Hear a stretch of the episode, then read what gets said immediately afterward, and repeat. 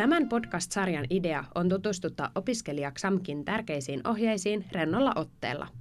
Sarjassa läpikäydään 13 ohjetta, jotka koskettavat korkeakouluopiskelijan arkea. Nämä ohjeet löydät myös XAMKin intranetistä. Podcastia hostaa Ellu, Kirsi, Karo ja Sipe OOO-hankkeesta. Hankkeen tavoitteena on tukea opiskelijoiden yhteisöllisyyttä ja hyvinvointia XAMKissa. Tämän jakson aiheena on HOPS. Sirpa kyselee ja Kirsi vastailee.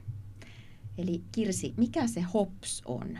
Hipsis hopsis. No, HOPS on opiskelijan henkilökohtainen opiskelu- ja urasuunnitelma. Eli toisin sanoen se on kirjallinen suunnitelma siitä, miten sinä tulet suorittamaan sinun tutkinnon täällä XAMKissa. Aha, aivan. No mitä kaikkea se HOPS sisältää? No HOPSiin kirjataan olemassa olevaa osaamista. Sinne laittaa oppimis-, osaamis- ja uratavoitteita ja opintoihin liittyviä valintoja. Siellä on aikataulusuunnittelua, oppimiseen ja opiskeluun liittyviä taitoja ja oppimisympäristöjäkin laitettuna ylös.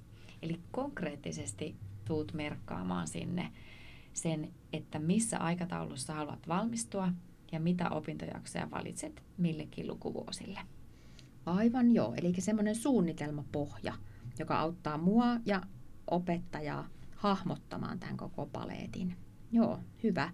Mutta milloin se tehdään se HOPS? No aika opintojen alussa, eli HOPSia aletaan rakentamaan heti, kun opinnot alkaa ja sitä päivitetään jatkuvasti ja vähintään kerran vuodessa. Ja HOPSia käydään läpi oman opiskelijan vastaavan kanssa säännöllisesti. Sitten tämä päivitys toimii myös tukena HOPS-keskusteluissa, joita jokainen opiskelija käy opiskelija vastaavan kanssa läpi tutkinnon.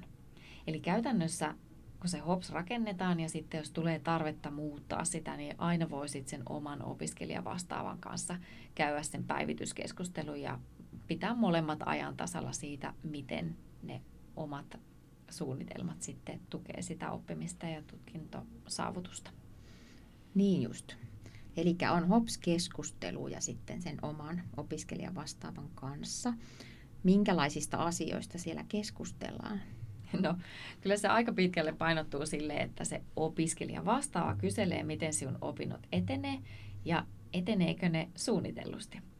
Ja sitten just se, että jos sulla on tarvetta tehdä muutoksia siihen hopsiin, niin sitten on hyvä pohtia vaihtoehtoisia tapoja, että kuinka sitä tutkintoa suoritetaan loppuun. Joo, no kuulostaa hyvältä. Eli tämä mun hops on ihan semmoinen henkilökohtainen, että mulla ja mun vaikka koulukaverilla ei ole samanlainen se hops. Joo, jokainen tekee oman hopsin niiden omien niin vaikka aikaisemmin hankittu osaamisen pohjalta, mitä sinne rakennetaan. Että se on kaikki aika niin yksilöllistä. Ja HOPSin tarkoitus on tukea myös sinun opintojen ohjausta. Ja sen opettajan on sillä tavalla helpompi pysyä kartalla, että missä niiden opintojen kanssa mennään, kun se suunnitelma on aina ajantasainen. Niinpä. No miten sitä hopsia sitten lähdetään tekemään?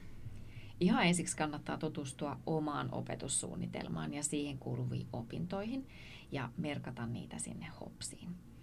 Ja lisäksi sitten tarvitsee, jos tarvitsee tukea sen oman hopsin laatimisessa, niin kannattaa kysyä neuvoa omalta opiskelijavastaavalta. Eli ihan ensin mietit itse, että mitkä opinnot kuuluu sinun opintoihin ja lähtee niistä rakentelemaan sitä aikataulua ja vähän sitä sitä niin konkreettista suunnitelmaa opiskeluvuosille. Okei.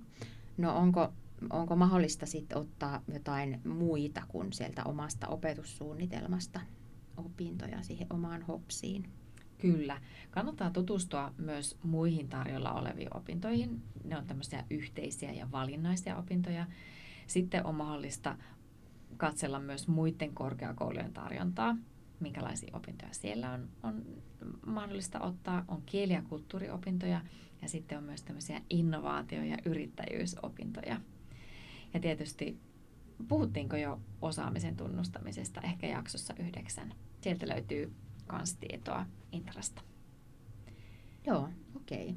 Kiitos. Nyt HOPS tuntuu vähän tutummalta asialta. Hei ja sitten sellainen, että se oma hopsi on oikeasti sitten siellä pepissä. Ja sitä kannattaa siellä käydä aina säännöllisesti katselemastakin, koska siellä sitä voi muokata, jos se sun oma elämäntilanne muuttuu ja täytyy tosiaan ehkä uudelleen ajoittaa niitä opintoja. Kyllä, näillä pääsee hienosti jo alkuun. Kiitos. Kiitos.